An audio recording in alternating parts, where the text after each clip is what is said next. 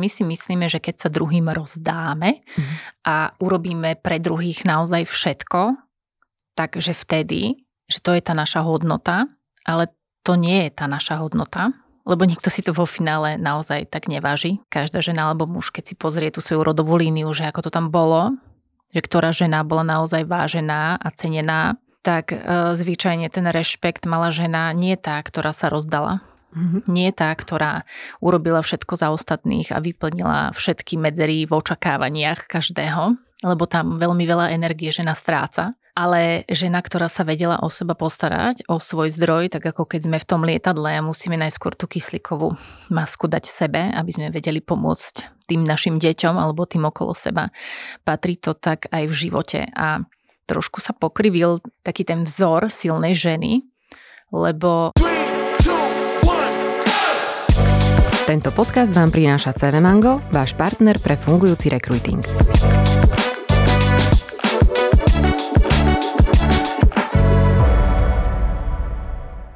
Dobrý deň, vítam vás pri ďalšej epizóde podcastu Očami HR. Moje meno je Jana Sliacka a mojim dnešným hostom bude Katka Fitala, alebo teda je Katka Fitala, koučka mentálneho zdravia. Kati, ahoj. Ahoj Jani, ďakujem veľmi pekne za pozvanie. Ja som veľmi rada, že si opäť prijala pozvanie sem k nám do štúdia v Trenčíne. A dnes sa budeme rozprávať o takej téme sila ženy. Mm-hmm. Nadviažeme trošku na to, ako sme mali posledné tri epizódy, ktoré sme sa venovali téme Equal Pay Day, téme rovnosti odmeňovania mužov a žien a rovnosti platových, ale aj kariérnych príležitostí. A ja som sa rozprávala v podcaste aj s Mirkou Richtarechovou o tom, že aj oni sa mi v Tesku podporujú ženy veľmi na tej kariérnej ceste, robia rôzne kluby pre nich, kde môžu nadobudnúť možno, že väčšie sebavedomie, kde si zazdielajú tie príbehy úspešných kariér.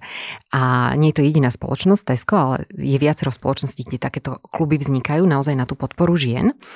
Ale my dnes uchopíme túto tému aj z takého druhého pohľadu, z takého pohľadu nás samých seba aby sme sa my aj v tej kariére, aj v tých príležitostiach, ktoré sa nám vytvárajú, ktoré sú nám ponúkané, cítili dobre.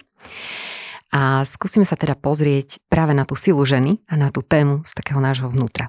A ja som veľmi rada, že Katka nám dnes vniesie možno, že do tejto témy takého viac svetla a povieme si o tom, že či je to naozaj taká nejaká tá ezoterická vec, tá sila ženy, alebo či to vieme uchopiť aj úplne naozaj v našom každodennom živote, aj bez takého nejakého toho objímania stromov, tancovania v ženských kruhoch a podobne, ale že čo to vlastne tá sila ženy je.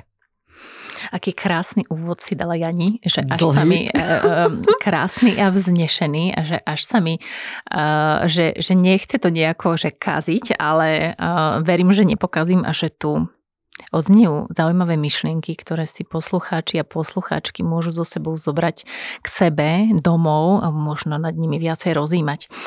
Tá sila ženy uh, ono to tak vyzerá, ako keď sa hovorí o tom vzduchu, tiež ho nikdy nikto nevidel. Mm-hmm. Takto bežne, hej, vo bežnom živote a napriek tomu tam je a pomáha nám, aby sme, aby sme prežili, aby sme tu mohli fungovať na tejto zemi. A rovnako je to aj s tou silou ženy, že aj tá sila, málo kto ju tak videl, možno ju vie uchopiť, lebo nikdy sme ju nemali tak prezentovanú, že takto by sila ženy povedzme mala vyzerať. Lebo z toho, čo, čo kedysi, pred rokmi ešte moji starí rodičia a rodičia, keď fungovali, tak sa na silu ženy pozerali ako na ženu, ktorá niečo zvláda a zvláda toho nie len, že niečo, ale zvláda toho veľa. To znamená, že je zapriahnutá v koči, má toho nadmieru, zastáva mužské práce a je viacej v tej mužskej energii Nemôžeme to tým ženám vyčítať, lebo vlastne to bola vtedy otázka prežitia. A ten muž ako taký veľmi chýbal v tých rodinách, čiže žena prirodzene túto úlohu vždy zastane. To asi matky, samoživiteľky by vedeli o tom rozprávať, že nie je tam iná možnosť. Ale už teraz možnosti máme iné a už sa na tú silu ženy musíme začať pozerať trochu inak a nie na ženu, ktorej zdroje vnútorné sú dráncované tým nadmerným výkonom a tým prepracovávaním sa, preťažovaním sa a zastávaním toho muža v spoločnosti, ale ako na ženu, ktorá si uvedomuje svoju hodnotu, svoje kvality, to, čo vlastne prináša na tento svet a zároveň túto hodnotu, ako má uvedomenú, tak sa učí ju používať a prinášať tomuto svetu. Čiže si dáva na seba pozor, pretože ona sama je hodnotná a nie je vôbec menej cenná. Čiže na takú rovnocennosť, že muž a žena sú naozaj rovnako cenní a nikto z nich nie je ani menej, ani viac. A mm-hmm. z tohto vychádzať pri sile ženy je veľmi dôležité. No častokrát to tam máme presne, ako si to povenovala, že zastávame uh, tú mužskú rolu a vtedy sa cítime silné, že chceme dosiahnuť kariéru a vyrovnať sa tak mužom, aj podporujeme častokrát možno, že naše deti v talentoch na úkor nejakých svojich talentov, rozvíjanie nejakých svojich vlastných. Kde sú také tie možno, že pasce, ktoré možno niekedy aj, aj vedome prehliadame, hej, že pasce toho, že čo my si potom myslíme, že toto je tá naša sila. Je tam pasta v tom, že my si myslíme, že keď sa druhým rozdáme mm.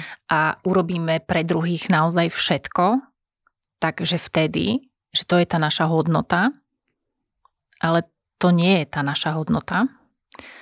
A lebo nikto si to vo finále naozaj tak neváži. Ja keď sa možno, že tak nahliadnem do, do svojej rodiny a to myslím, že každá žena alebo muž, keď si pozrie tú svoju rodovú líniu, že ako to tam bolo, že ktorá žena bola naozaj vážená a cenená, tak e, zvyčajne ten rešpekt mala žena nie tá, ktorá sa rozdala. Mm-hmm. Nie tá, ktorá urobila všetko za ostatných a vyplnila všetky medzery v očakávaniach každého, lebo tam veľmi veľa energie žena stráca ale žena, ktorá sa vedela o seba postarať, o svoj zdroj, tak ako keď sme v tom lietadle a musíme najskôr tú kyslíkovú masku dať sebe, aby sme vedeli pomôcť tým našim deťom alebo tým okolo seba.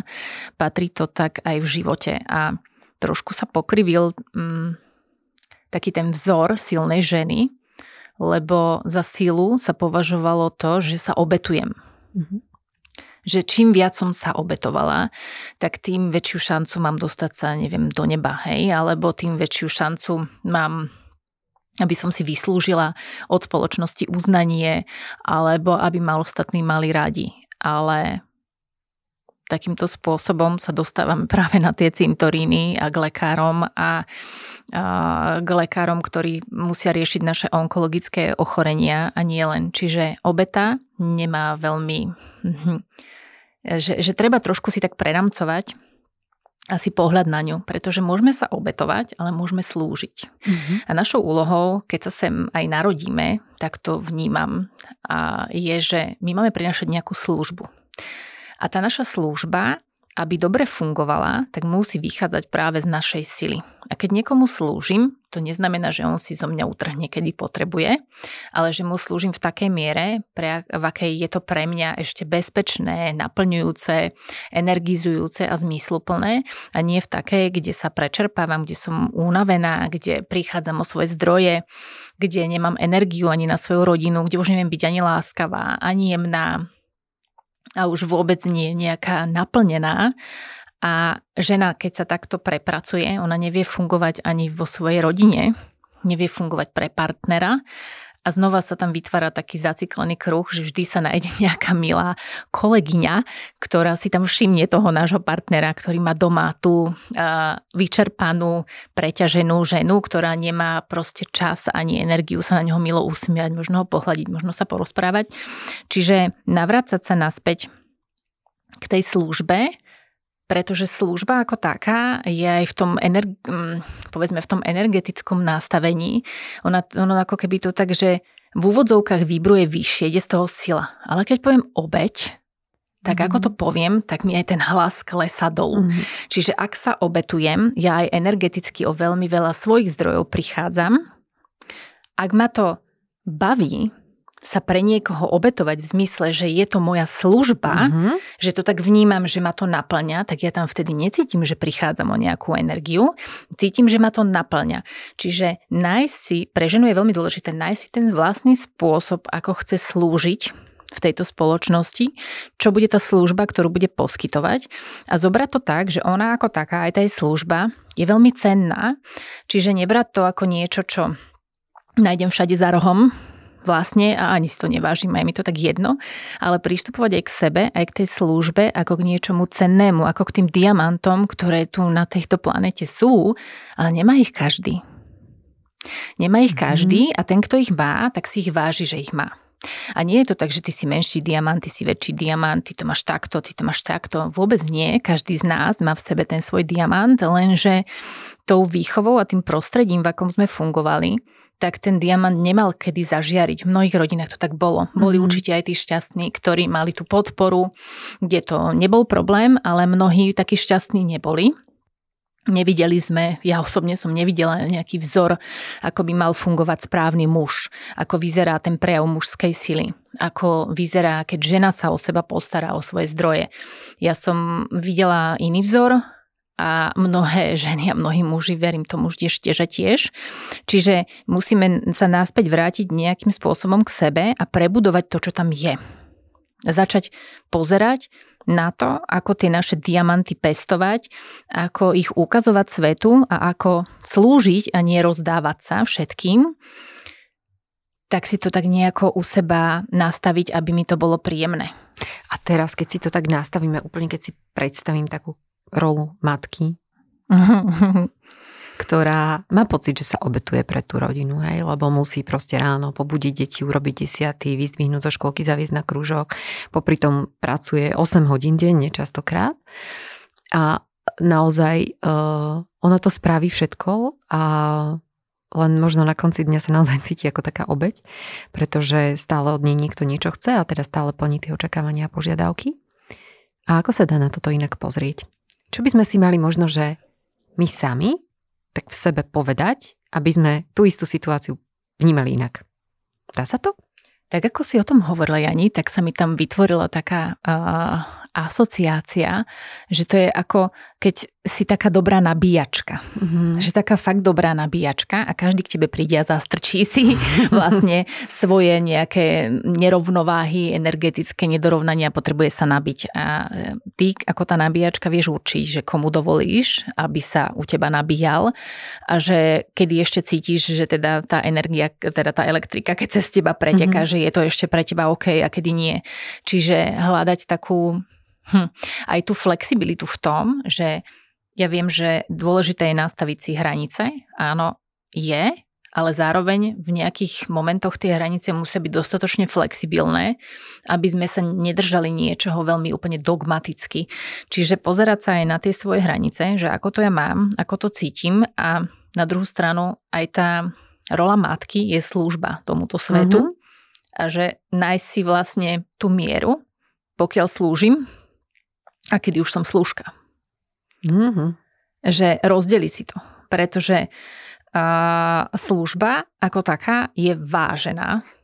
A naozaj aj mm, dámy, ktoré kedysi slúžili, tak oni mali proste svoje podstatné miesto v tých rodinách ale slúžka, o ktorú sa každý môže obtrieť a o ktorú si každý, neviem, vyfúka tam svoje dutiny alebo sa tam vyhneva na ňu, že to veľmi nemá zmysel a niekedy je dobré si to tak možno zvedomiť, že či som teraz v službe, alebo som teraz v tej roli slúžky. A si mm-hmm. tak mhm. povedať, že čo ja chcem.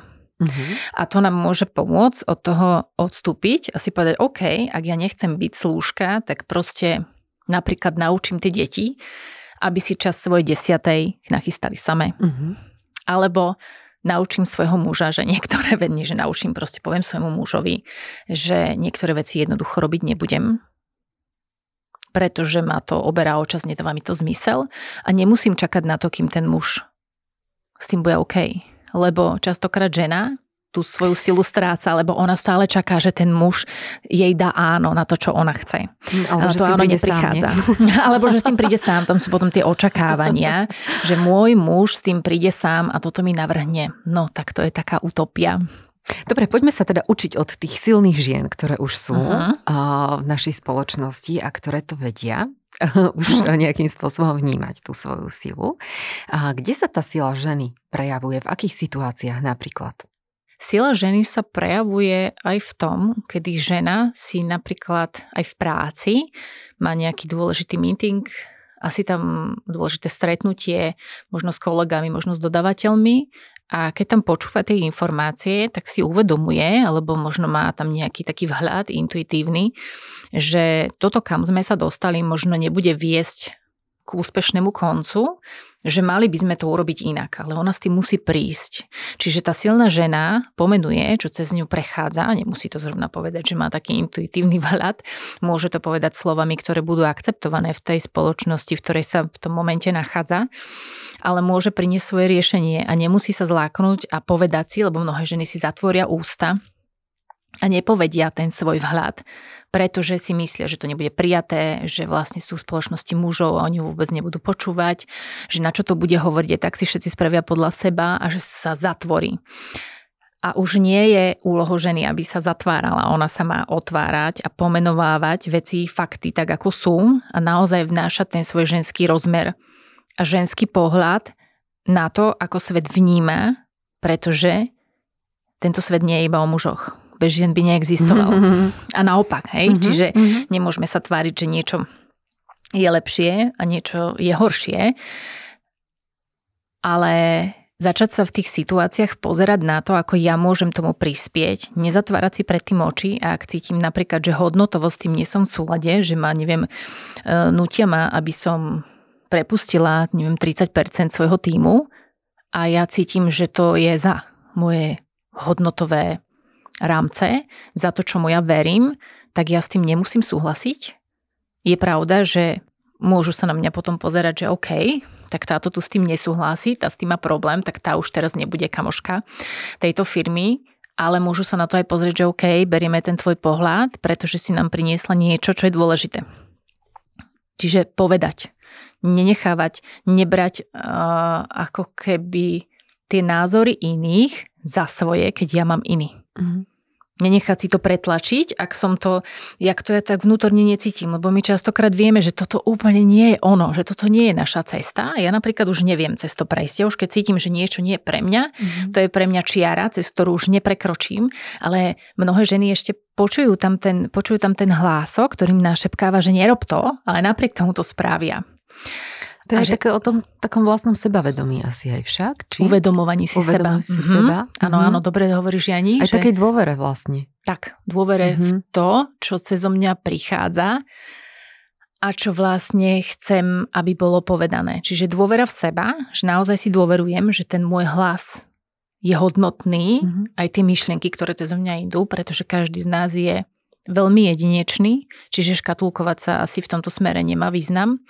A takéto škatulkovanie, ku ktorému nás aj spoločnosť tlačila, že v čom sme si vlastne veľmi podobní, zároveň potlačila našu jedinečnosť, pretože mm. každý z nás je zároveň veľmi jedinečný. Neexistujú na svete dvaja rovnakí ľudia, ani dvojčky, keď rastú v brúšku mm-hmm. mamičke, tak proste nie sú, nie sú rovnakí. Čiže každý z nás je jedinečný a túto jedinečnosť prestať potláčať a dovoliť jej, aby sa ukazovala. Možno to teraz môže pre niekoho vznieť veľmi vzdeletne, že bože, ako to ja mám uchopiť teraz, akože ako to ona myslela, ale myslela som to naozaj tak, že nenechať sa tlačiť niekam, kde sa cítime nekomfortní, že keď nám niekto nás bude nútiť, že na toto miesto musíš ísť, alebo sem sa musíš nechať preradiť, lebo ja ti to prikazujem, ale keď mne to nedáva zmysel, tak prečo by som mala s tým súhlasiť? Že premýšľať nad tým, že čo je naše a čo nie je naše, začať to tak oddelovať, je veľmi dôležitý aspekt. Inzerujete, prehrabávate sa životopismi na pracovných portáloch, dostávate množstvo aj nerelevantných žiadostí, stretávate sa s uchádzačmi, stretávate sa s agentúrami, ale pracovnú pozíciu možno ešte stále nemáte obsadenú? My v CV Mango sme urobili toto všetko za vás. Vám už len stačí pohodlne si vybrať spomedzi preverených uchádzačov, ktorým venoval čas profesionálny rekrujter. Od asistentky cez obchodníka, účtovníčku až po manažéra výroby či generálneho riaditeľa. Ak hľadáte riešenie, ktoré vám ušetrí čas aj peniaze, príďte na cvmango.com a možno už nebudete musieť hľadať ďalej toto je veľmi dôležité. My sme sa už viackrát rozprávali v našich podcastoch aj o tom, že napríklad aj v tom líderstve, hej, že nás potom vyhorení, my sme to aj spolu hovorili o tom, že napríklad vyhorení niektorých mladých lídrov, ktorí boli povýšení na nejakú vyššiu pozíciu, ale ešte neboli dostatočne zrelí na to. A toto sú také za mňa aj tie pásce, že také tej vidiny toho, že napríklad všetci tu rozprávajú o tom, že áno, že viac žien treba do vyšších pozícií, Áno. Áno, ale... ale musí to chcieť aj tá žena. Musí to chcieť aj tá a žena. tak nejak akože byť na to pripravená, hej? lebo ja to tak vnímam teraz uh, naozaj, že ja neviem, nejaké kvóty nám tu chcú dávať a podobne, že môžu to byť také tie pasce toho, že nakoniec to nemusí byť úspešné, pokiaľ to nepôjde naozaj z toho vnútra a pokiaľ nebudeme na to pripravené aj vnútorne prijať to. Tak aj prijať to, aj byť pripravené osobnostne, že uniesť tú náročnosť mm-hmm. tej práce, ktorá vlastne s tým líderstvom sama prichádza. Mm-hmm. A to si, aj si to veľmi dôležit, vlastne dôležitú tému Jani si oslovila, pretože mnohé ženy nie sú pripravené byť na, vysoký, na vysokých pozíciách. Mm-hmm. Oni na to možno aj nie sú predisponované. A, a neviem, že či si to uvedomujú. Niekedy, aspoň z praxe, sa občas stretávam s tým, že došlo k povýšeniu a potom to povýšenie prinašalo veľmi veľa stresujúcich mm, momentov, veľmi veľa preťaženia, kedy si musela líderka povedať, že ona si proste vyberá seba a že ona sa chce vrátiť k svojej práci, na ktorú je možno viac stavaná a s ktorou je viacej OK. Čiže uvažovať o tom, že čo je pre nás na čo máme a na čo nemáme a keď na niečo nemáme my na tej pozícii, keď tú lídersku možno chceme, tak my si vieme vypýtať podporu. Čiže môžeme to zobrať s tým, že OK, ale chcem mať pre seba mentora, chcem mať pre mhm. seba kouča, uh-huh. že je to úplne OK, ja môžem rásť na tej pozícii, to je v poriadku, ale ak ma na tú pozíciu, ak jej poviem áno a dosadia ma tam, lebo neviem, niekoho iného tam už nevedia dať. Býval často taký trend, že špecialistov automaticky vlastne áno, posúvali, áno, áno. ale špecialisti mnohí nemali líderské zručnosti. Uh-huh, uh-huh ani nevedeli sa tak možno vizionársky na tie oddelenia pozrieť, alebo nielen na oddelenia, na divízie, na firmu, na čokoľvek. Čiže sa tam trápili. Takže pozerať sa aj na ten potenciál a zároveň bez tej podpory to úplne nejde. A dôležitý aspekt, čo tam vnímam, je, že tá sila, keď vychádza z nás, uh-huh. je to iné, ako keď len zvonka sa nám nejakým spôsobom doplňa, že ona sa musí stať našou súčasťou. A my sme si možno aj tú silu predstavili inak, eh, že z pozície ženy, nie, že žena, ktorá možno niekoho vyplieska, alebo si urobí správa zľava hneď poriadky. Alebo že taká temperamentná žena, hej, že, áno, že naozaj. Ktorú uh-huh. počuť. Áno, áno. Ale mm, ženská sila sa neprejavuje iba tak. Uh-huh. A to je povedzme, že tá fyzická, možno nejaká temperamentová časť, ako si povedala, ale potom je to, čo vychádza zvnútra. Uh-huh. A to už keď je vystavané, ako keď sa stavia dom a má uh-huh. dobré základy, uh-huh. Tak na tom sa dobre stavia aj tá líderská pozícia, aj to vlastne, čo tá žena dokáže priniesť, pretože ona sa tam potom toľko netrápi. Mm-hmm. Ona už veľmi jedno, ľahšie a jednoduchšie uchopuje svoje hranice. Ona vníma svoju sebahodnotu a tá sebaúcta, ktorá tú sebahodnotu chráni, je tam ako keby prirodzene už nastavená. Čiže ona, ona s ňou vie pracovať, kým si ju teda nadmerným stresom nenechá úplne ušliapať.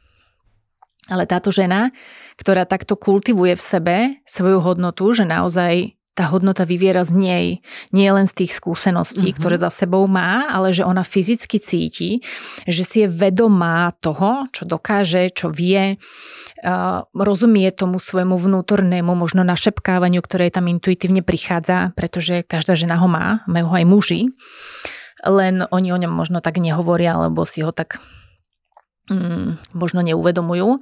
A zároveň tá žena vie pracovať sama so sebou, vie sa spoznávať ďalej, pretože to, aké sme teraz, o rok budeme iné, zasa sa v niečom rozvinieme. Čiže ten proces toho rozvoja tam vlastne prebieha tak automaticky, ak nejako neustrnie. A zároveň sa musí naučiť začať pracovať so svojimi emóciami a tá sebavedomá žena, ktorá sa spoznáva, ktorá pracuje s tou svojou vnútornou silou, tak ona nedovolí tým emóciám, aby ju nejakým spôsobom oslabovali. Oslabovali, ale nie v zmysle, že teraz, neviem, som nahnevaná a potlačím to, mm-hmm. ale som nahnevaná a ja ten hnev ukážem. Na tom mieste, kde vznikol. On tam vtedy ešte nie je taký silný, ako keď sa to nazberá a neukazujem, mhm. neukazujem, zatlačam a potom zrazu je z toho obrovská sopka islandská a sú z toho problémy. Čiže naučiť sa emotívne, respektíve pracovať so svojimi emóciami a uvoľňovať ich zo svojho tela, najmä tie negatívne, lebo tie nám potom spôsobujú veľmi veľa ťažkostí, či už na tom fyzickom alebo tom psychickom zdraví.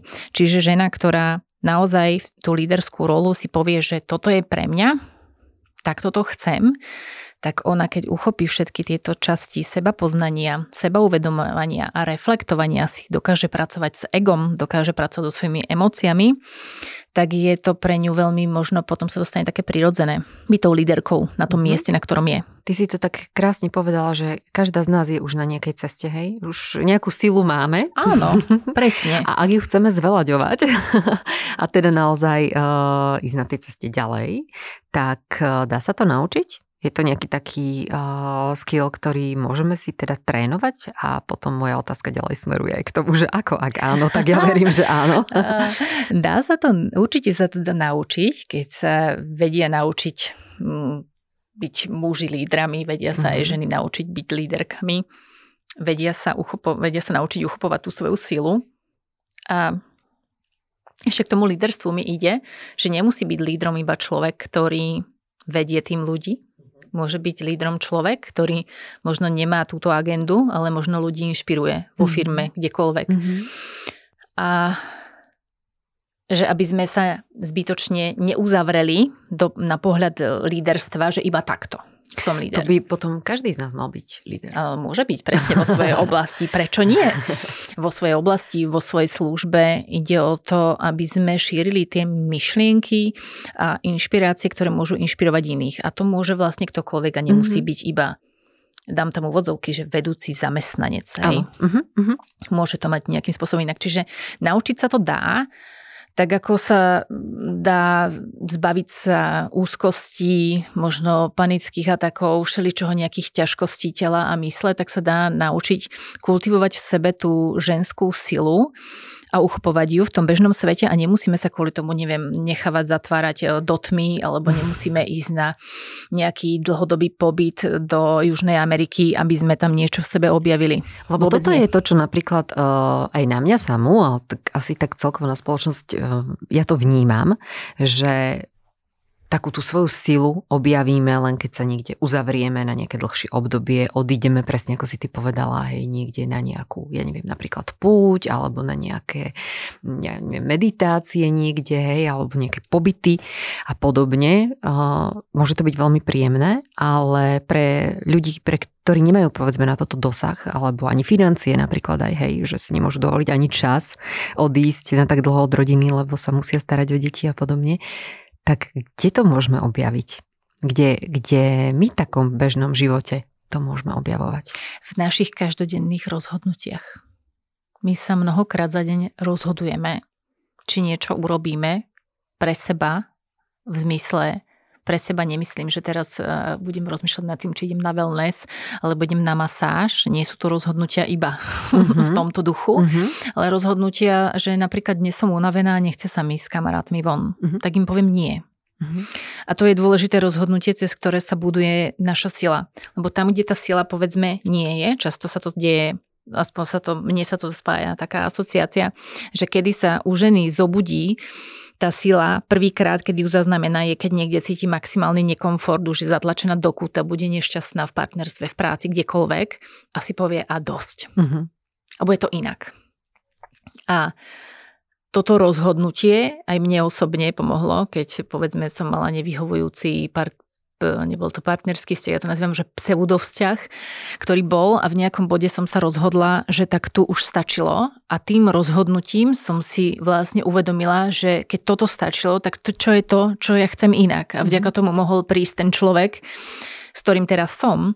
Takže tieto rozhodnutia, keď robíme každý deň, každý deň, že tu nás sa cítim nekomfortne, tu som zatlačená do kúta. A tu... asi, aby sme ich nerobili až vtedy, keď už je naozaj advest, Áno, však? že keď už to, že nemusí to až tak bolieť, aby sme, aby sme si povedali, že stačilo. Hej, tie rozhodnutia môžeme robiť skôr. A my ich vnímame cez tie jemné signály, keď sa nám naozaj niekam nechce ísť. Alebo nesúhlasíme s tým, čo o nás povedala kolegyňa, ale zostaneme ticho. Uh-huh. Napríklad, hej? Uh-huh. My je to také, že to sú také momenty, z ktorých sa to skladá, tak ako to mentálne zdravie sa skladá z tých našich každodenných rozhodnutí, rovnako aj tá naša vnútorná sila, ktorá z nás vyviera, ona k nám nedotečie Uh, iba tak, že si už všimneme na ulici alebo si dáme nohy do rieky, proste takto sa to úplne nestane. Samozrejme, že sú aj vonkajšie faktory, cez ktoré sa buduje. My musíme napríklad cvičiť, musíme tú fyzickú silu, keď chceme ju aj fyzicky cítiť, nie len, uh, nie len vnútorne vnímať to sebavedomie, uh, tú sebaúctu a sebahodnotu, ale aj fyzicky ju kultivovať, tak my musíme preto niečo robiť. Ale je dobré sa rozhodovať naozaj každý deň s ohľadom na seba. Že nebrať to teraz, že to, že teraz budem myslieť na seba, že aký som ja sebec, lebo často sa stretávam s tým, uh-huh. že niekedy klienti s tým tak bojujú, že ale to keď budem robiť toto, to nie som sebecká. Uh-huh. Alebo sebecký, a čo si bude, budú o mne iní myslieť?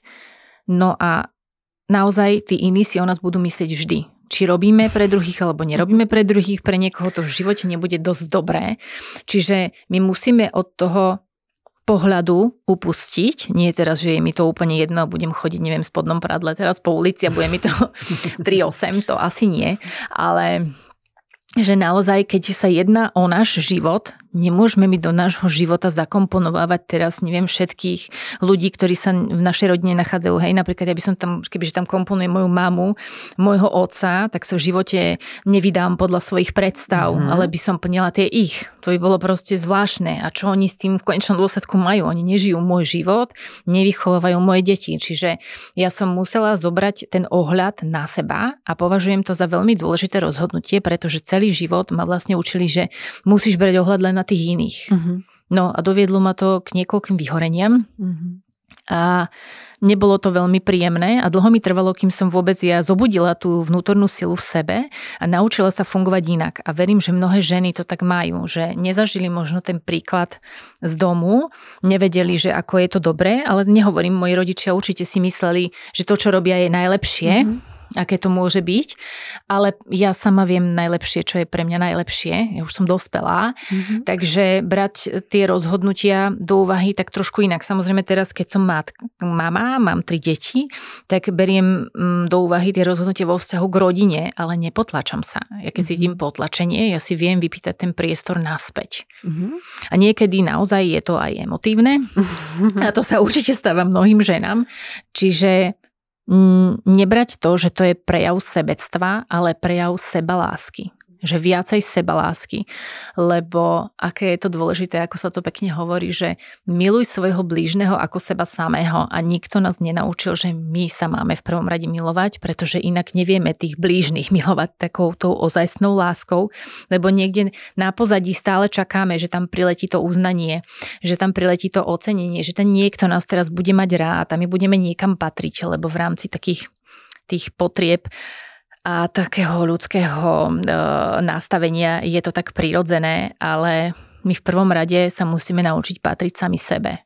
Ale súvisí to opäť, že prichádza tá zrelosť, po 30 sa ženy budia do iného levelu.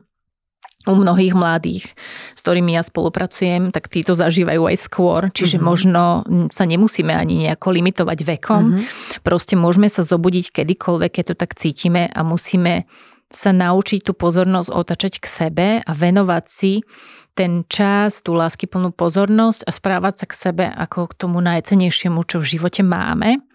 A cesto vlastne vieme dať aj tým ostatným. No dobre, tak ako ju ideme, teda tú pozornosť venovať sebe? Čo to tak konkrétne znamená? Znamená Hej? to, že ja, keď sa mi niečo deje, tak ja fyzicky napríklad niečo cítim v tom tele. Môžem to zažívať ako také nejaké ševelenie v podbrušku niekde. Môže to byť príjemný pocit, môže to byť nepríjemný pocit. A keď je nepríjemný, tak skúmam, z čoho pramení. A ja keď sa naň zameriam v tom tele a že čo mi ten pocit chce povedať, tak on mi vie priblížiť aj tú situáciu, že z čoho to ja vlastne zažívam. Či to súvisí s nejakým kolegom, do ktorého možno sa nejaká žena, hej, zamilovala napríklad, hej, takže možno tieto pocity sú, súvisia s tým. Alebo to súvisí s tým, že mám kolegyňu, ktorá ma ohovára, ktorá je voči mne mm, toxická a že tam vtedy cítim, že sa cítim veľmi nekomfortne a chcem ten pocit vlastne spoznať, že čo mi chce priniesť. Mm-hmm. Takže spoznávať sa, venovať si pozornosť, že nasmerujeme sa, čo sa v tom našom tele odohráva. Zažívam tam nejaký pocit, prichádza tam nejaká emócia, prišla s tým človekom nejaká myšlienka, že čo sa vlastne vo mne odohráva a naučiť sa to zmajstrovať tak, aby som to vedela čo najrychlejšie rozkodovať. A čo najrychlejšie sa môže stať, čo ja viem, že nebudem teraz chodiť rok na terapiu, aby som sa pochopila. Ale že ja už keď sa to naučím po tej terapii, mm. ktorú som si možno už absolvovala, tak ja už viem si poradiť. Viem tú emóciu prečítať, viem kvôli čomu prišla, viem, aké správanie moje ma k nej doviedlo a viem, čo musím urobiť inak. Mm-hmm. No poďme sa na to tak akože naozaj že prakticky pozrieť, že kde by sme mohli začať? Ja úplne mám na teba takú otázku, že, že 5-krokový návod. 5-krokové návody sú najlepšie a mne vždy, keď sa tu povie, že nejaký 5-krokový návod, tak mi nabehne, ako bývalo, že 5 návodov, ako dosiahnuť orgazmus pre ženy. Nie, že by nebývalo také, niekedy také. sme čítali. Ja som, mm-hmm. asi som si to neprečítala dobre, ale, ale tak sa na to vždy pobavím, že aby to bolo také rýchle a účinné, že čo by to tak mohlo byť? No 5-krokový návod, určite pre ženy ja som si to tu poznačila, aby som nezabudla. Lebo ja som, akože pripravila som Katku na túto zákernú otázku. hej, že... Sa to tak ľahšie uchopuje v tých bodoch. Hej? Áno, Viem, toto, áno. toto, toto, toto, áno, toto urobím a mám hotovo. Vybavené. Som silná áno. žena. Takže ideme na to. Tak ideme na to, že v prvom rade vnímať sa tak ako sme si hovorili, že vnímať, čo sa v tom mojom tele odohráva, aj v mysli. Ja tam mám nejakú myšlienku, z čoho prišla, kvôli čomu tam je. Mám tam nejakú emóciu, z čoho sa objavila, spustila nejaká konverzácia alebo nejaká krivda. Niekedy aj tie emócie prídu s nimi aj rôzne myšlienky. Čiže naučiť sa spoznávať a to je vlastne krok číslo 2 a uvedomovať sa. Čiže ja sa mhm. vnímam, že niečo vo mne je a zároveň sa s tým spoznávam a uvedomujem, si, čo sa vo mne odohráva. Potom je tam tá práca s emóciami, čiže ja už mhm. keď som sa navnímala, už som sa trochu spoznala a uvedomujem si, tak vidím, že tam tá emócia nejaká pracuje. OK, cítim tam krivdu, tak z čoho? Z čoho je tá krivda? Čo mi ju tam prinieslo? A uvoľniť ju v rámci tých možností, že vlastne vďaka čomu tá krivda môže zo mňa odísť, čo sa musí stať, mm-hmm. aby odišla. Neviem, mm, potrebujem od kolegyne ospravedlnenie, alebo chcem, aby som sa ja niekomu ospravedlnila, lebo niekde cítim krivdu, alebo, alebo čo, čo? To je za mňa veľmi dôležitá otázka, ktorú si môžeme vlastne klásť pri tom, keď cítime niečo, krivdu mm. alebo čokoľvek, závisť, alebo závisť, alebo nejaké tie Smútok, očakávania. očakávania. Ja si to áno. presne pamätám, ty si mi raz povedal, že a čo by sa muselo stať, aby si bola spokojná? Vidíš, som už aj zabudla. Táto otázka mi pomerne dosť často vyrýva hlave, ale je to super inak, akože si to tak dať, že keď cítime nejakú krivdu nepravosť, že čo vlastne je to, čo by nám to napravilo. Áno, čo by to uviedlo mm-hmm, do mhm, rovnováhy, mm-hmm, pretože tá mm-hmm. emócia je tam prítomná z toho dôvodu, že my sme sa niekde dostali do nerovnováhy mm-hmm. a ona tam bude blikať ako taká kontrolka, kým to nenastolíme v sebe. Čiže ano. ona zasa odpláva, uvoľní sa. Áno. Keď my prídeme na to, čo je to, čo ju pomôže uvoľniť, odstrániť, že keď sa nám to vlastne v živote dorovná. A to neznamená, že to musíme dostať. Tak ale stačí, že aspoň to akože máme tak v hlave, že vieme, že, že to, čo. Že si to uvedomíme a že to s tým vedomím sa s tou emóciou porozprávame, lebo uh-huh. ja sa napríklad so svojím telom rozprávam, aj so uh-huh. svojimi emóciami, že čo mi tá emócia chce povedať a čo teraz odo mňa potrebuje. Odo mňa. A ty vieš aj zazdieľať nejaký taký konkrétny príklad? Ja už nechám na tebe, že či tvoj, alebo si teraz vymyslíš niečo? Mm. že ako tak reálne, hej, s tým pracovať, že dobre, že stane sa mi toto a teraz ako idem ja týmito krokmi. No stane sa mi často, napríklad, teda nehovorím, že len mene. No nie, tebe nie, to je kamarátke. Ale, ne, nemusí to byť, môže to byť kamarátka, kolegyňa, hoci kto, ale strachy to sú asi obľúbené, obľúbené u každého. Každý máme nejaké strachy a niečo sa bojíme. A my ten strach fyzicky vieme cítiť že o aký strach ide. My ho vnímame. Takže dobre, takže strach z čoho napríklad konkrétne máme? Myslím si, že strach o prežitie býva taký aj pre mnohé ženy, aj pre mnohých mužov taký, že naozaj reálny, mm-hmm. pretože často kvôli tomu zostávajú povedzme v prácach a v povolaniach, ktoré im už vôbec nevyhovujú. lebo sa boja, že neprežijú. Čiže taký strach mm. a on niekde v tele začne proste si tam ťukať, keď náhodou by že sme strach, sa... že si nenájdem novú prácu. Áno, hej, že nová práca odísť, nebude... lebo proste nenájdem si taký job. Hej? No hej, lebo tak mi to nezaplatia niekde inde. Mm-hmm, Určite mm-hmm. niekde inde nič také neexistuje. Hej, ten mm-hmm. strach sa nám snaží nahovoriť, že nikde inde nemáš možnosť, nedá sa. Hej. Samozrejme, čo ten strach robí, je, že sa nás snaží udržať v rovnováhe. To znamená, že drží nás tam, kde sme, aby sme náhodou nevybočili zo zóny komfortu a nejako sa neohrozili. No ale my keď ten strach, že vieme sa s ním porozprávať, že kvôli čomu nám teraz tu takto prihovára, že čoho sa vlastne bojí. Že čo sa nám môže Tam stať? ešte také jedno Áno. takéto zastavenie, že ja sa vôbec musím akože zastaviť. Presne tak. To je výborný point. Ja sa musím zastaviť, lebo v takomto rýchlom švihu, mm-hmm. že mám 10 stretnutí a neviem čo skôr a teraz sa idem rozprávať so svojím strachom, no uh-huh. tak to asi on tak rýchlo nemusí vedieť vždy komunikovať, aby sme to z neho dostali von. Čiže zastaviť sa, naladiť sa naň, navnímať ten strach v sebe. Musím to robiť v tom momente? Nemusím. On tam mhm. bude pracovať. Mm-hmm. Čiže tam... možno, že aj takéto zastavenie, ja neviem, na konci dňa alebo ráno, hej? Mnohí môžem. ľudia meditujú alebo Áno. venujú čas modlitbe, že možno, že aj v tomto Áno, čase presne, tomu môžem presne, venovať ten úplne, priestor? Úplne, môžem, mm-hmm. môžem to uchopiť akokoľvek, lebo naozaj aj tá modlitba je formou meditácie. Mm-hmm. Pre niekoho je varenie forma meditácie, mm-hmm. čiže pri príprave večere sa môže porozprávať človek so svojím strachom, mm-hmm. že ten strach mu vlastne chce povedať. Okay. A niekedy ten strach potrebuje len takéto uistenie, že ja si poradím, ja si dôverujem a on mm-hmm. sa mhm. zvykne rozplynúť, alebo chce počuť od nás nejaké riešenie. Mm-hmm že tak keď sa stane situácia A, tak ja urobím toto. Hej? Mm-hmm. Čiže keby som, neviem, si nenašiel prácu počas toho, čo som ešte zamestnaný, tak ešte mám šancu ísť napríklad na úrad práce. Hej? Niekedy ano. proste taká myšlienka sa tam môže objaviť. Čiže naučiť sa spájať sa, vytvárať si priestor na to zastavenie a akokoľvek formou tá modlitba je super super príklad. Že aby si ľudia nemysleli, že sa vieme zastavovať iba keď meditujeme hodinu. Alebo uh-huh. keď ideme sa zavrieť, neviem, do jaskyne a tam sme mhm. zatvorení, že iba tam to ide. Uh-huh. My môžeme na prechádzke cez park. My nemusíme vždy odbehnúť si do lesa a straviť tam pol dňa. Môžeme naozaj veľmi krátko, alebo si posedíme na lavičke, alebo si len tak sadneme niekde, keď ideme na obed a sme sami a len tak vnímame buď to jedlo, alebo tých ľudí. A môže tá informácia k nám prísť, pretože všetky informácie k nám chodia, len my ich nepočujeme v tom záchvate rýchleho rytmu života lebo nám mm, povedzme spoločnosť e, predostiera obraz toho, že len keď to ide rýchlo, tak je to proste dobré a nikto sa nepozerá vo finále potom na tú kvalitu, že ako, uh-huh, ako uh-huh, až dobre uh-huh, to ide. Uh-huh. Čiže dovoliť si zastavovať sa a vnímať sa a komunikovať s tými emóciami, ktoré sú negatívne, ale oni komunikujú. Áno, čiže teraz ten strach tam vidíme z toho, že si nevieme nájsť tú prácu. Áno. Sme zastavili, už sme sa s ním porozprávali. Tak, pri, že... pri všeličom, áno. áno. Dobre. Tak, a teraz sa s ním pobaviť, že čo mi ten strach, čo mi ty vlastne chceš povedať? Že čoho sa bojíš? No, že čoho vlastne sa bojíš? No? Že čoho sa mhm. bojíš? A každému tam príde iná informácia. Uh-huh. Niekoho to môže byť, že neviem, že si neverím. Možno niekto príde na to, že vedia, ja sa vlastne vôbec nebojím. Uh-huh. Len je to tak zo zvyku, že sa to tam tak objaví. Uh-huh. Čiže čoho sa ja vlastne bojím? Alebo čoho sa ty strach bojíš? A tam ešte to bolo pekné, že čo si ty povedala, že každému príde iná informácia. A to je presne to, že keď nám aj druhý rádia uh-huh. a my to niekedy tak nemusíme cítiť, že je to úplne to práve orechové pre nás, tak je to v poriadku. Je to úplne v poriadku. Hej, dobre. Lebo my máme uh-huh. podľa seba. Uh-huh.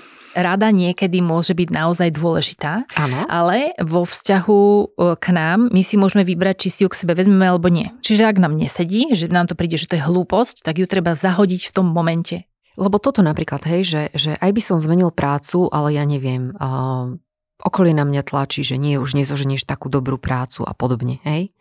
Že naozaj, že ak ja to tak necítim, tak sa riadím podľa seba, spojím sa s tým pocitom, ktorý tam nejakým spôsobom figuruje a môžem si pre seba spraviť nejaký plán, lebo ja keď už ten plán v hlave mám a už sa s ním kamarátim, tak zároveň s ním získavam väčšiu seba istotu, uh-huh. seba istotu aj v tom rozhodnutí, ktoré chcem spraviť a už to, seba, už to rozhodnutie, ktoré ja v sebe mám, viem inak komunikovať, ako keď ešte neviem, čo spravím. Nie som si istá a samozrejme, že to okolie prichádza aj e, s takými radami neistými, ano, spochybňujúcimi. Prichádzajú aj také slova, ale čím tá naša ja použijem slovo frekvencia, alebo tá naša sila proste bude stúpať, tak tým iné informácie k nám budú prichádzať. Uh-huh. Čiže čím viac si dôverujeme, aj riešenia prichádzajú v tej dôvere. Ak si nedôverujeme, že neviem, nenájdem si takú prácu, alebo isto ma neocenia, tak sa môže stať, že naozaj si nájdeme prácu, kde nás tak isto neocenia. Uh-huh. Čiže premýšľať nad tým, že čo si my vlastne hovoríme. Čiže čím viac dôvery, tým viac dobrých riešení pre nás existuje a čím viac nedôverí a strachov, tak aj tie práce začnú prichádzať v takom mhm. duchu, mm-hmm. kde je nedôvera, kde je strach, kde je spochybňovanie. Takže keď už som tam a odholila som ten strach, že čo mi on chce povedať a čo uh-huh. odo mňa potrebuje, tak príde presne tá informácia pre mňa, že čo ja tomu môjmu strachu môžem povedať. Možno mi povie, že vieš čo, dôveruj si teraz možno ma len upozorňuje, že si málo dôverujem, tak si dôveru viac. A ako viac, ja si to aj meriavam často, my kouči máme chorobu z povolania, tak si často meriame. Jasné, ja si to dávam na škalu od 1 po 10 a mm-hmm. pocitovo ho vnímam, že kde sa ona si nachádza. Niekedy ten strach a niekedy si zmeriam tú seba dôveru. Mm-hmm. Že OK, tak strach ma upozornil na moju seba dôveru, že v tomto si neverím. Neverím si, že si nájdem novú prácu. Hej? Mm-hmm. A že aká veľká je tá nedôvera od 1 po 10. No teraz si poviem, že 5. No a 5 je povedzme, že v strede, jedna je, že je veľmi malá dôvera, mm-hmm. že si mhm. nájdem a 10 je, že super, že mm-hmm. ja sa mhm. chcem niekam pohnúť. Čiže chcem ísť z tej peťky vyššie prirodzene. A na to, aby sme mm, sa pohli, tak asi ten skok na 10 môže byť taký, že wow, že veľmi uh-huh, rýchly a mnohých uh-huh. odradí, ale nám stačí sa najskôr, že OK, že späť na 6. Že čo by muselo uh-huh, byť iné, uh-huh, uh-huh. aby sa mi to posunulo aby tá moja škála pripravenosti sa mhm. zvýšila o jeden uh-huh. tento bod. A zasa nám príde odpoveď. My sa len spýtame a v tichu počkáme, čo nám príde. Tak ako keď sa uh, ľudia modlia alebo meditujú, tiež si položia nejakú otázku a tiež im tam príde nejaká odpoveď, tak tu rovnako. Uh-huh. Počkám si na tú odpoveď a príde mi veľmi jasné vedenie, že čo ja mám spraviť, aby to išlo späť na 6. Uh-huh. A možno mi to zrazu, že OK, a teraz keď si to zmeriam, možno to už nemám na 6, možno už mi to skočilo na osmičku že vnímať uh-huh. to v sebe a takto si ľudia vedia veľmi dobre pomôcť, lebo sú si sami sebe svojimi takými mentormi, coachmi, uh-huh, proste uh-huh, si vedia pomôcť a uh-huh, o to ide, aby uh-huh. sme sa nestali závislí na niekoho. Informáciách, knihách, vedení. Ešte si povedzme také tie otázky, ktoré si musíme uh, povedať, keď teda, ktoré, ktoré sa ideme pýtať toho strachu. Že presne konkrétne. Áno, že ešte si to tak zopakujme. Že kvôli čomu tu si, uh-huh. čo mi chceš povedať, a čo môžem ja teraz urobiť? aby si sa uvoľnil z môjho tela. Napríklad, hej? To uh-huh. sú len príklady. Tie otázky môžu byť šíne. Áno, áno, áno. Ale možno ale... niekomu pomôže. A keď sme mali ešte tu, že tretí uh-huh. bod bol pracovať uh-huh. s emóciami, že prvý sme mali vnímať sa, druhý sme mali, uh-huh. že spoznávať sa, uvedomovať sa, také tie naše rýchlo navodové kroky. Áno. Pracovať s emóciami bola trojka, štvorka budovať dôveru v seba. Uh-huh. A piatý, dôverovať intuícii naučiť sa, že ten hlas, ktorý nemá presnú formu, nie je to teraz, že píše sa o ňom všade a všetci ho uznávajú, ale je to veľmi, veľmi dôležité vedenie, ktoré nám hovorí, že toto sprav. A my to už vieme. A často sa stane, že my sme sa rozhodli úplne inak a potom, že a prečo si sa nerozhodla takto? Ja som to vedela, ale vieš, bála som sa. Uh-huh. To sú často odpovede. Bála som sa, pochybovala som, neverila som si. Tak, dôverovať intuícii, naučiť sa s ňou spájať a ženy majú intuíciu ako, ja to volám, že nástroj od Boha na to, aby mm-hmm. sa tu veci menili veľmi príjemným proste spôsobom, že nemusí sa všetko meniť silou a tlakom a obrovskou rýchlosťou, ale veľmi jemne, postupne ani to dieťa v brúšku nevyrastie, keď budeme mu prikazovať, že raz môžeš už rýchlejšie, rýchlejšie. prosím ťa. Preskoč tú fázu 4. 5. mesiaca, lebo ja už ťa tu chcem mať. Hej, proste všetko v živote má svoj rytmus a keď niečo zbytočne urychlujeme a nie sme na to pripravení, tak to nemusí skončiť dobre. Mm-hmm. Inak ešte mi tak napadá tá naša ženská sila a častokrát sa hovorí, že je dôležitý povedzme vzťah mama, dcéra, hej, uh-huh. alebo si budujeme vzťahy, ja neviem, s kolegyňami. Potom je tu také, že tie ženské kolektívy sa hovorí, že, že to, také, je hrôza. že to je hrôza, že sú plné ohovárania, alebo tak. Uh, vyber si niečo z tohto, hej, že ak by sme si vedeli ešte nejak tak akože možno, že rozobrať také tie vzťahy medzi ženami? Začnem tým, že vzťah mama-cera je mm-hmm. určite veľmi dôležitý a v mnohom tá dcéra čerpa od mamy aj podvedome, mm-hmm. aj vedomé, mm-hmm. aké spôsoby bude vo svojom živote využívať. Čiže mm-hmm. to je veľmi dôležité. Ja osobne som videla mamu, ktorá nonstop pracovala mm-hmm. a tiež, aj keď som si povedala, že takto to nebudem asi úplne chcieť, ale som to robila podvedome. Mm-hmm. Hej, kým sa to neupravilo cez mm-hmm. rôzne zastavenia. Mm-hmm. Ale ten vzťah je veľmi dôležitý, lebo aj cez vzťah s mamou si žena buduje svoju sebahodnotu, svoju sebalásku, si dáva, dáva si najavo, vlastne buduje si svoju sebaúctu a takéto prijatie a keď vidím ja u svojej mamy, že sa nemá rada, že nechá druhých, aby si s ňou robili, čo chcú, aby bola pre nich viac služka ako v službe, mm-hmm že si neváži sama seba, že vôbec nevníma svoju hodnotu a funguje proste neudržateľným spôsobom, tak Mm, ja to prirodzene, aj keď nechcem, to niekde načerpám, lebo už len keď to, že si poviem, že to nechcem, aby som mm. to mhm. tak mala, tak už týmto v sebe zakotvujem. A potom sa často stáva, ja som nechcela byť ako moja mama a teraz sa správam ako moja mama. Áno, Čiže... a potom na starosť už poviem, no aj moja mama bola taká, takže... takže vlastne je to v pohode.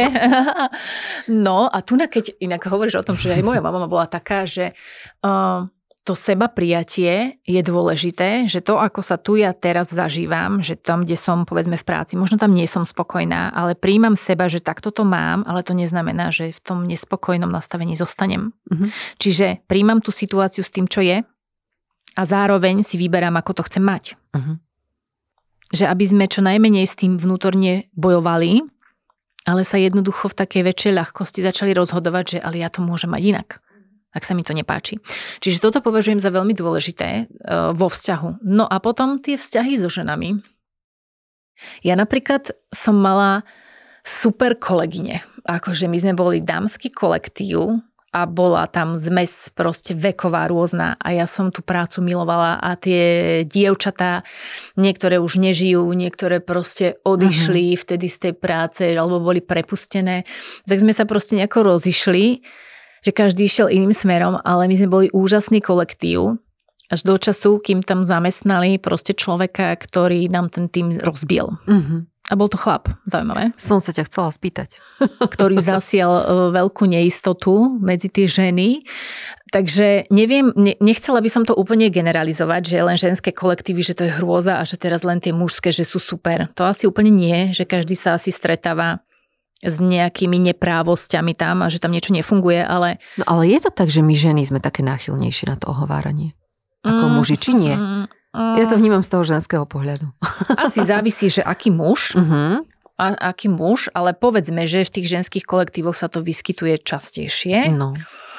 A ešte, čo by som tam asi tak oddelila, to ohováranie od klebetenia, pretože uh-huh. žena prirodzene nejakú má potrebu si tak poklebetiť, aj uh-huh. tak potrkotať, ako sa tomu hovorilo kedysi aj na dedinách, že sa len tak porozprávať. A ohováranie, tam už hovoríme nepravdu uh-huh. o niekom. Uh-huh. Takže tam by som, že, že ako to vlastne v tom kolektíve zažívam a tam, kde už sa hovoria nepravdy, tam už vzniká také toxické podhubie a to nie je dobré. Mm. Tam sa asi málo komunikuje, veľa mm. sa mhm. nevyjasňuje a tiež to mnohé ženy majú z rodín že sa všetko zahrabalo pod koberec a nevýhoda toho ohovárania a toho, že sa nekomunikuje je, že potom ťažko sa dostáva tej pravdy. Mm-hmm. Lebo tí, čo vedia, kde je pravda, sú ticho Uh-huh. A aj, aj to, že, že si neoverujeme, ako to je. A niekedy, keď toho človeka konfrontujeme a konfrontujú ho viacerí, tak on môže s tým svojim nevedomým ohováraním prestať. Ani si to možno predtým, že mu to tak nedošlo. Ale keď to necháme tak, tak s tým neprestane. Uh-huh. A mhm. takéto klebetenie, že asi každá žena má takú prirodzenú potrebu sa tak porozprávať a tak asi povedať, a že čo táto a čo toto, že asi tomu úplne nezatváram dvere, skôr si asi vyberám tú spoločnosť, že v ktorej chcem byť a s ktorou chcem si tak poklebetiť, mm-hmm. že to bude asi ono. A hm, vraj, to niekde bol taký článok, ale neviem si spomenúť, kto o tom písal, kde vlastne tá klebeta bola a tam, neviem, či som to správne si z toho navnímala ako nástroj odovzdávania si informácií mm-hmm, dôležitých, mm-hmm. hej, mhm. že kedy si proste nebol internet, ano. neboli telefóny, nemali Nebol si ľudia ako zavolať, takže sa takto informácie veľmi ano. rýchlo šírili, čiže tá klebeta, keď sa od niekom dostalo, že neviem, tam je krásna princezná, hej, alebo tam je takýto e, liečiteľ, tak vždy to prišlo k tomu správnemu človeku, ale potom pri tom ohováraní, keď sa hovoria nepravdy, tak sa môžu dostať veľké nepravdy o tom človeku človeku a tam už sa bavíme aj o forme šikany, aj mm. o mhm. zbytočnom vyvolávaní konfliktov.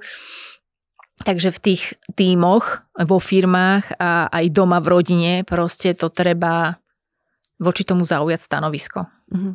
Ak to človek tak cíti zasa na silu, že teraz, lebo povedala to tá Katarína Fitela v tom podcaste, tak podľa toho to nemusíte úplne robiť, hej, robte to podľa vlastného e, vedomia a svedomia, ale odlišovať to a nepodporovať niečo, čo je toxické. To by som mm. tam asi v tých ženských kolektívoch sa potom mm, sa to zvykne tak zvrhnúť a nie je to len v ženských kolektívoch. Ja mám pocit, že sa to deje v profesiách, že mm-hmm neviem, ten je dobrý CEO, alebo iba títo sú dobrí psychoterapeuti a hentí nie sú dobrí psychoterapeuti a iba tento je dobrý psychológ a tento nie je.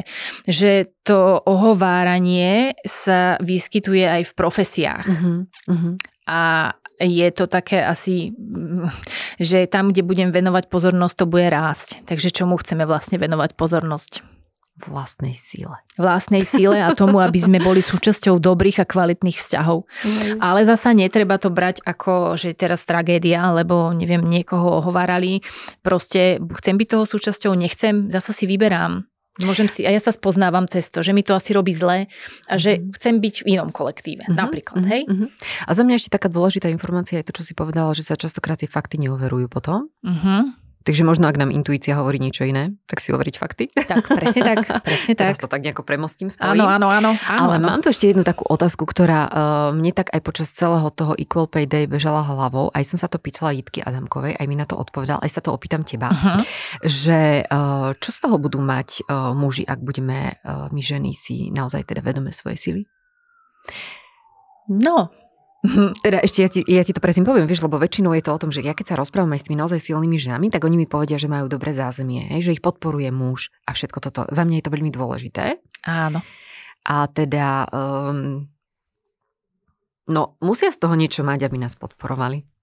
No muži z toho majú recipročne benefit, že aj oni s nami rastú. Mm-hmm veľmi dôležité. Teda nejdem si úplne prigrievať polivočku, ale niekedy to tomu môjmu mužovi poviem, ale on aj povie mne naspäť, hej, že, že ja mu... Uh, že, že si uvedomujem, že veľmi aj on vďačí mne za to, že ako vyrástol mm-hmm. a mhm. zároveň ja vďačím jemu, ako som ja mohla rásť za to, mm-hmm. že mi vytvoril tie podmienky, aby to bolo možné. Že na mňa netlačil, že mm-hmm. musíš to mať takto a musíš mi každý mesiac priniesť, neviem, takúto výplatu, lebo mm-hmm. mnohé ženy naozaj tomuto mm-hmm. čelia. Takže ja som za to nesmierne vďačná a to vnímam, že v tých vzťahoch, či chceme alebo nie, je to úvodzovkách aj takéto obchodné, uh-huh. že musia z toho benefitovať obe mhm, strany. Uh-huh. Inak je to nie úplne dobrý obchod. Takže ja som veľmi vďačná svojmu mužovi a verím tomu, aj keď to on tak úplne vždy nepovie a niekedy to musím, že ako z chlpatej deky, že len prosím ťa už to povedz, hej, že, že áno, ja si uvedomujem, že vďaka tomu, že ja jemu zasa vytváram prostredie a že som vnútorne narastla, tak on sa mohol stať lídrom, akým je. Čiže tí muži z toho majú veľa, len to chvíľku trvá a nie je to také, že ako to vie uchopiť, hej? Mm-hmm. Že nedá sa to, mhm. že takto ti to nakreslím a toto budeš mať takýto domček, mm-hmm. lebo ty ma budeš takto podporovať, tak toto bude na konci. Že to vlastne uh, nejde o ten domček na konci, ide o tú spoločnú cestu, ktorá sa tam vytvorí. A tá spoločná cesta, keď sa vzájomne takto dvaja podporujú, a najmä žena, ktorá je naozaj silná, a ja si svoju silu veľmi uvedomujem, a na druhej strane ho to svojou silou nevalcujem. Uh-huh. Tak. Uh-huh. Teraz mi uh, ešte nabehla taká pekná, uh, pekná vec, že vlastne malo by ísť o to, aby sme išli tou cestou spolu. Tak.